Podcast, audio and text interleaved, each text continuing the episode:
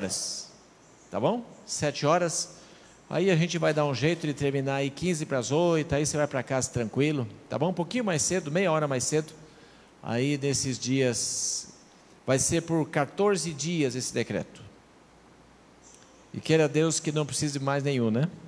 Mas, se vier, a gente vai se adaptando para todos eles.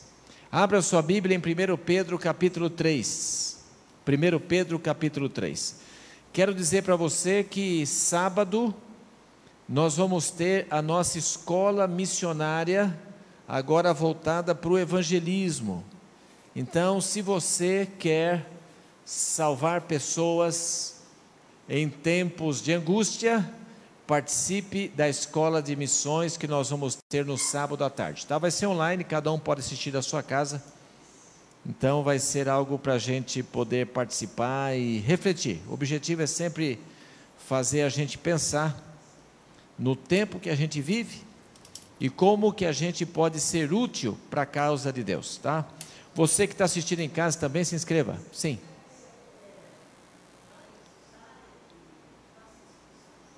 É, para a gente saber quem que está participando, para a gente poder depois dar um acompanhamento. Oi? Mandou, a gente manda de novo, para ficar mais, mais fresquinho ali, para a gente poder se inscrever. Tá, vou mandar, é outro, da escola sabatina era um, e esse é outro. Tá, você que está em casa também, que não se inscreveu ainda, por favor, se inscreva. Lucas, você já se inscreveu, Lucas? Por favor, Lucas, você é o homem da tecnologia, não é? Oi? Passa mesmo, passa mesmo. É verdade, é verdade. Segundo Pedro, o capítulo três. Você sabe que hoje o que as pessoas mais precisam é esperança. O livro de Romanos diz que o propósito da Bíblia é dar esperança para as pessoas. E como é bom ter esperança, né? A gente perder esperança é uma coisa muito triste, gente, muito triste, muito triste. Hoje à tarde, a gente estava visitando uma senhora, aí eu perguntei para ela assim, crê na Bíblia? Ela disse, creio. Crê na volta de Jesus? Aí ela pensou, pensou, pensou e falou assim, olha, mais ou menos. Falei, mas por que mais ou menos? Ela falou assim, ó, mais ou menos, porque eu não sei ler. Eu queria saber ler para eu ler o que a Bíblia fala sobre isso. Olha que coisa, né? É interessante como nos dias de hoje ainda tem pessoas que não leem, né? É incrível. Mas eu falei para ela, mas tem a sua filha que lê, a sua filha lê para a senhora, para ajudar. E aqui em segundo Pedro capítulo três, ele é famoso, porque ele fala assim que, é, antes da volta de Jesus, surgiriam zombadores, zombadores, em relação a essa esperança da volta de Jesus. Mas sabe que tem despertado muita gente. Hoje de manhã, estava marcado para eu ir na casa de uma, um casal, ele é médico, quase noventa anos, com a esposa, né? E a pessoa que cuida da casa ali, faz tudo por eles, há cinquenta anos, é uma adventista, e ela falando de Jesus para eles, e sempre um coração duro, fechado. Hoje era para ir, mas justo essa noite passada, eles não tiveram uma boa noite, não deu para ir hoje, mas nós vamos visitar. Veja, pessoas estão se abrindo para o Evangelho, essa é a questão. E olha, temos declarado corajosamente que Jesus vai voltar, mas veja, Ele ainda não voltou em glória.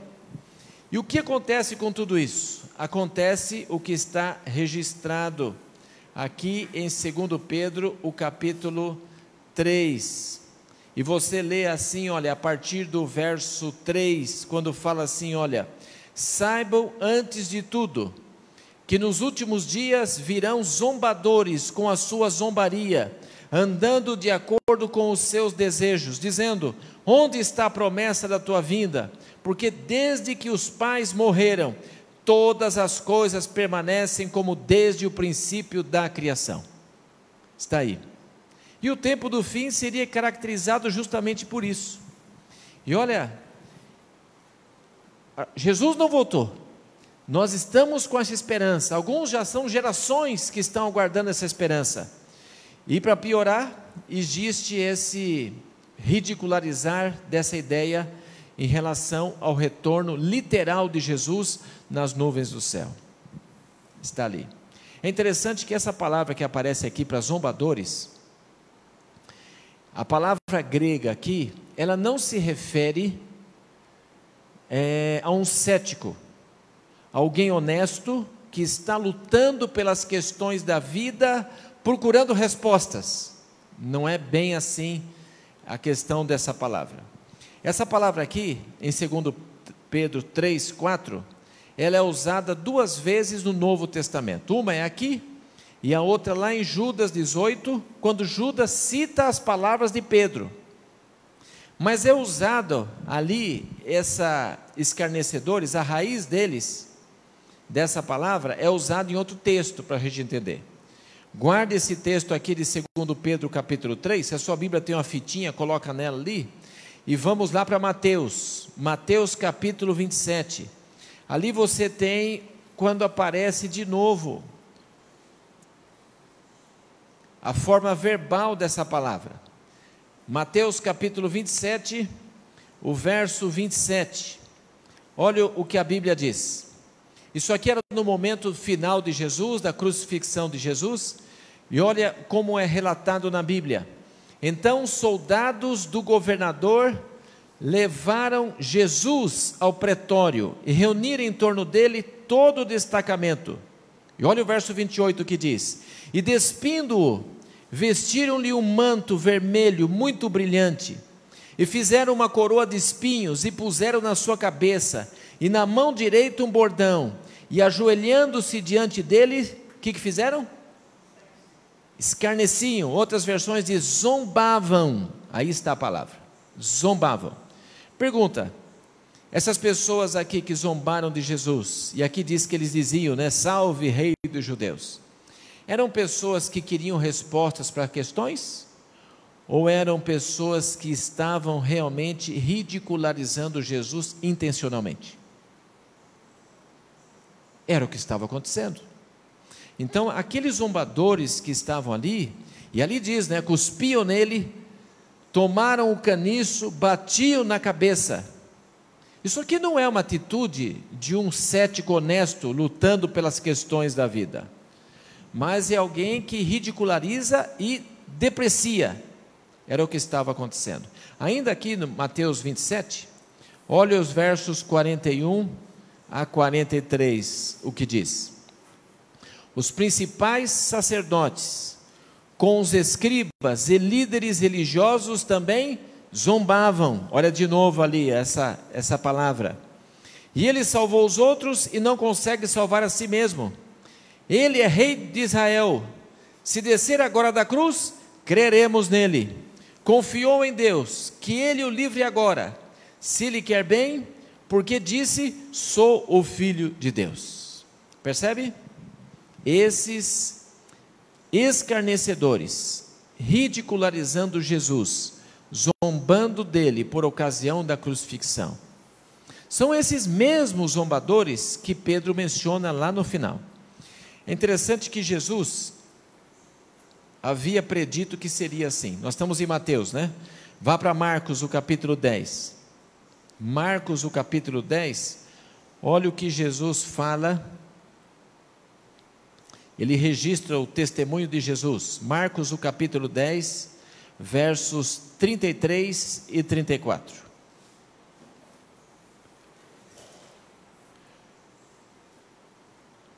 Estamos subindo para Jerusalém, e o filho do homem será entregue aos principais sacerdotes e aos escribas. Eles o condenarão à morte e o entregarão aos gentios. Irão zombar dele, cuspir nele, açoitá-lo e matá-lo. Depois de três dias ele ressuscitará. Estava ali. Jesus havia predito que era exatamente isso.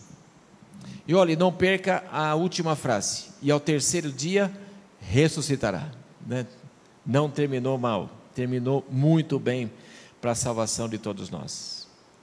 Por isso, gente, muitos daqueles que ridicularizaram Jesus, eles foram condenados, porque Jesus não era um mestre comum, não era um profeta que estava surgindo desorientado, procurando alguma coisa para se firmar, não.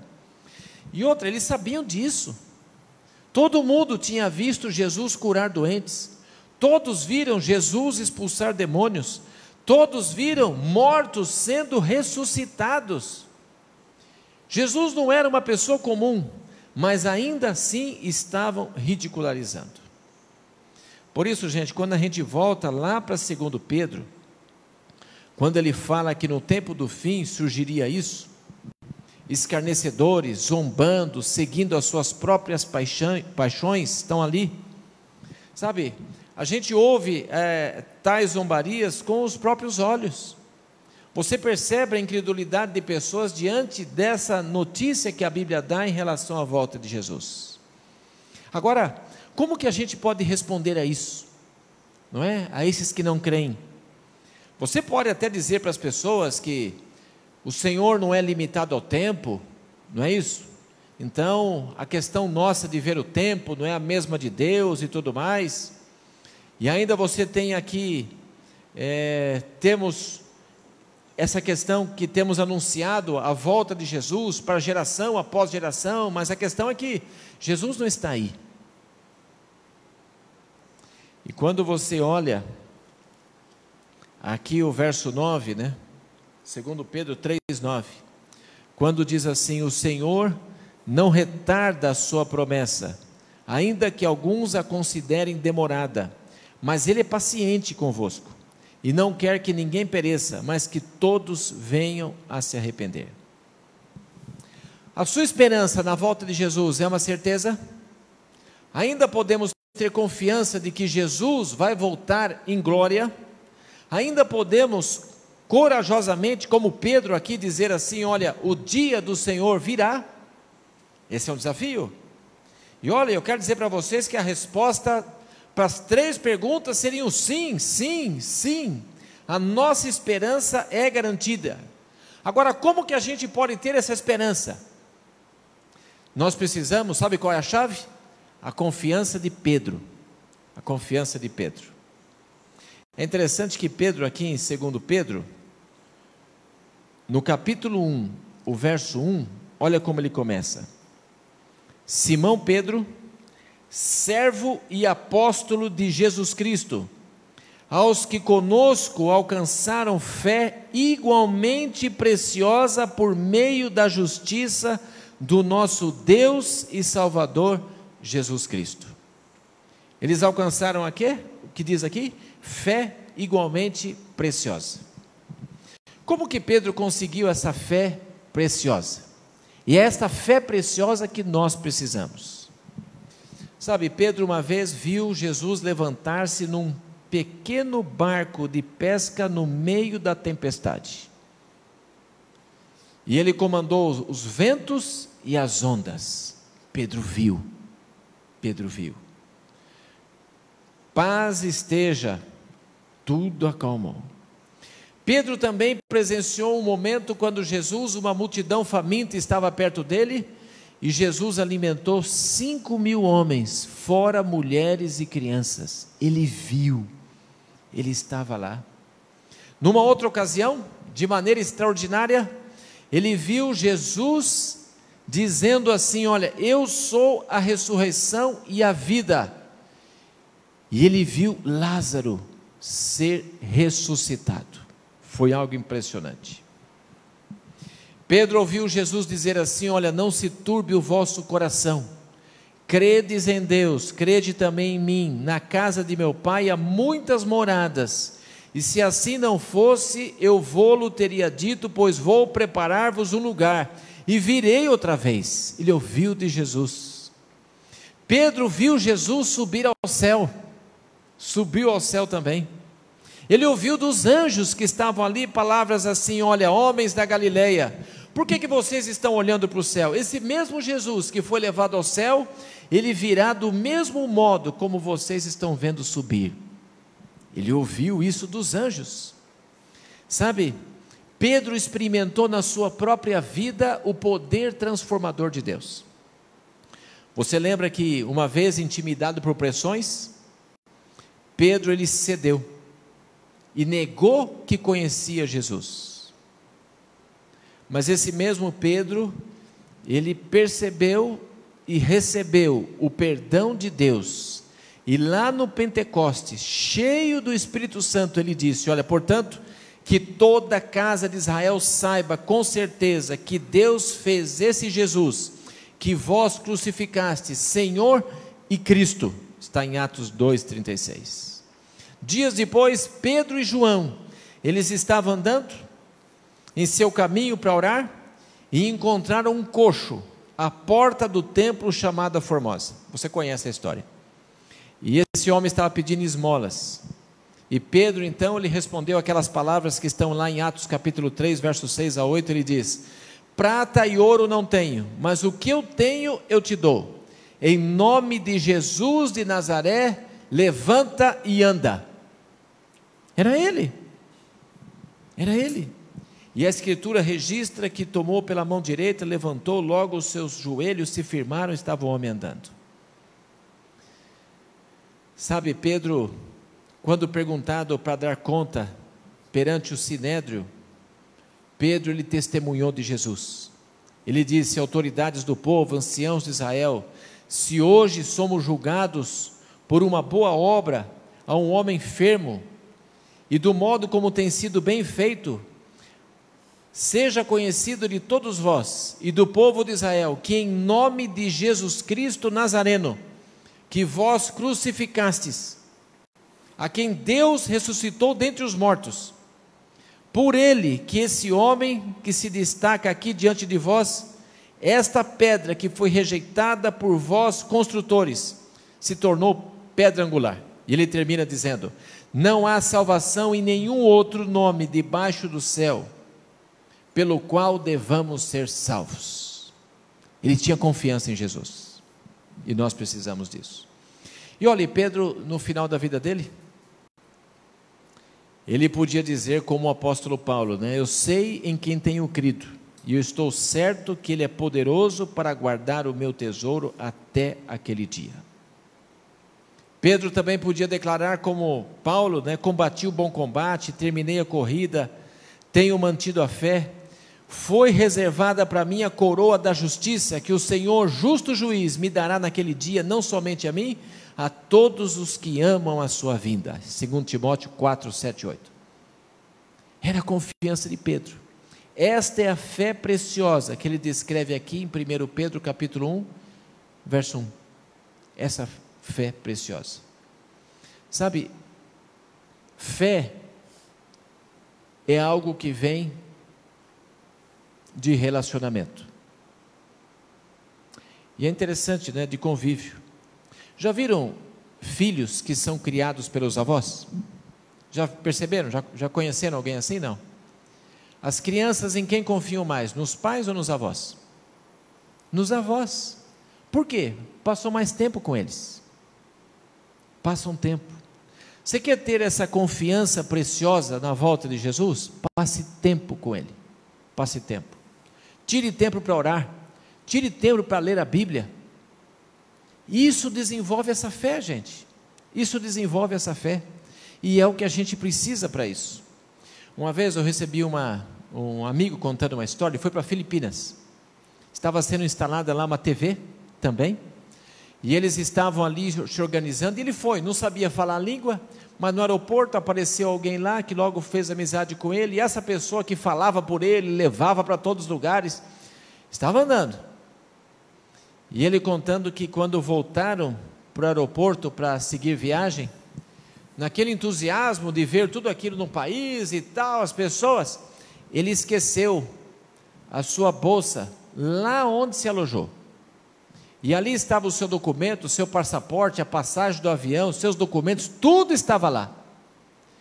E eles tiveram que andar quarenta e cinco minutos para chegar até o aeroporto, só que teria que voltar. E agora o que fazer? O que fazer? E ele conta que ele ficou no aeroporto, e o amigo disse assim: ó, espera aqui que eu vou buscar. e foi embora, se sumiu no meio da multidão e foi embora. E quando o amigo sumiu, ele falou assim: gente, e se esse camarada não volta? Eu não sei falar a língua, não tenho documento nenhum aqui, e eu aqui, o que, que eu faço? Mas eles eram amigos, eles eram amigos, e por serem amigos, o que, ele disse assim: olha, o que acalmou o meu coração era a certeza de que o meu amigo disse que ia voltar. E dito e feito, ele falou: olha, aguardamos o tempo, e que bom que deu tempo, daí a pouquinho era ele lá vindo, sinalizando que estava chegando, pegou os documentos e trouxe de volta e seguiu viagem. Sabe, quem prometeu voltar é um amigo. Quando você confia numa pessoa, você confia na promessa que a pessoa faz. Você quer confiar na promessa de Jesus de sua volta? Ele precisa ser o seu amigo. E amigo, a gente consegue ter bons amigos convivendo com eles. Passe tempo com Jesus. Não passe um dia sem ler a sua Bíblia, sem meditar em Jesus, na sua palavra, sem ter um tempo de oração. A escola sabatina ensina a gente, através da lição da escola sabatina, a gente ser um amigo próximo de Jesus. A gente conhece as limitações nossas, que são muitas, mas sabe, esse amigo, ele é ilimitado, ilimitado, pode todas as coisas, conhece a gente como ninguém, e ele está disposto, e foi ele que prometeu, que vai nos voltar. Por isso, gente, olha, a nossa esperança no retorno de Jesus, ela não é baseada em nossos sentimentos, não. Os sentimentos às vezes nos enganam, sabe, a nossa esperança na volta de Jesus, ela não é baseada na opinião popular, porque a opinião popular não crê na volta de Jesus, a esperança disso está longe. A nossa esperança na volta de Jesus não está baseada em cálculos de calendário, também não.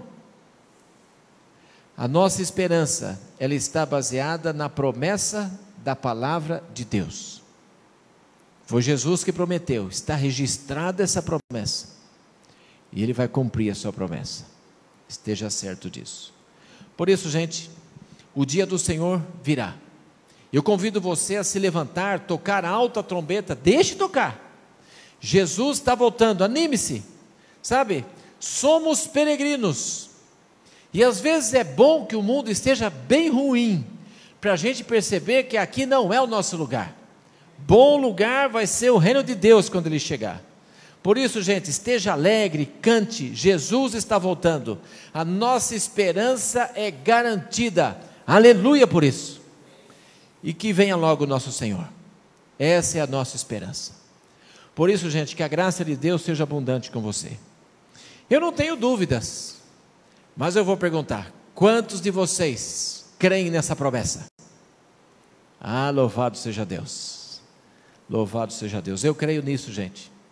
Sabe, quando vem essa avalanche de notícias tristes, e as notícias tristes não vêm só do noticiário, às vezes vem da casa da gente também, não é mesmo? Vem de pessoas próximas, queridas, mas a gente se firme na, firma na promessa do Senhor, e que venha logo o nosso Senhor, pela graça de Deus.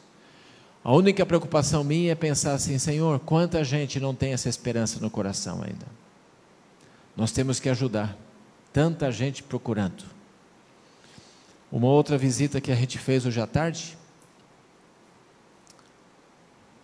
uma Ana, o nome dela, irmã da Fábia, a Fábia é da igreja ali do Itamaracá, a Ana é irmã dela, três filhos, o esposo tinha ido embora, agora voltou, está feliz que o esposo voltou.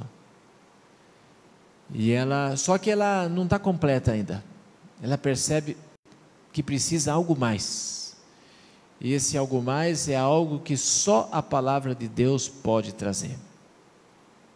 E hoje foi marcado, vão ser quatro pessoas da família estudando a Bíblia, louvado seja Deus, ela, a filha dela, e a filha dela não vou esquecer o nome, que é Priscila, minha filha chama Priscila também, aí não tem como esquecer, né? Priscila, está tudo certo. Breve Jesus voltará, a gente. Essa é a grande esperança de todos nós. Que Deus abençoe você. Que essa esperança esteja grande no seu coração. Por isso, quando notícias ruins chegam e as coisas parecem nebulosas e parece que tudo está ruim, erga os olhos para cima. A esperança nossa está lá, em Jesus Cristo. Vamos orar? Vamos ficar em pé? Pedirmos a bênção de Deus. Muito obrigado você que está aqui nessa noite, que veio, está presente. Você que está em casa também, faça planos de vir, se você pode, tá bom? Para participar. Sábado, se inscreva e venha participar do culto sábado, tá? Se inscreva a participar. Sábado o Mateus vai estar conosco aqui pregando, nós vamos conhecer esse jovem animado, esse alagoano, nordestino animado, ele. Bondoso Deus, muito obrigado pela esperança que temos na volta de Jesus.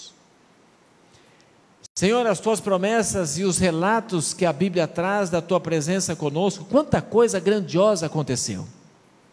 Mas estamos aguardando esse momento precioso. Por favor, enquanto esse momento não chega, use a todos nós, que sejamos ser, eh, possamos ser ferramentas de salvação para as pessoas, e tem muita gente que precisa da salvação em Jesus. Mas por favor, Senhor, se o nosso coração em algum momento tem vacilado em relação a isso, ajude para que possamos ter mais tempo de companheirismo com o céu, com Jesus, e assim possamos firmar nossas convicções nessa esperança. Que a graça de Deus seja abundante na vida de todos nós. Em nome de Jesus Cristo, amém. Os desbravadores, lá no passado, lá... Já foi desbravador quando menino, não? Não? Quando Rubem ainda era um menino desbravador. Eu fui desde menino. A gente dizia assim, ó, Maranata, e os outros respondiam como? Senhor, logo vem. Era a renovação da esperança.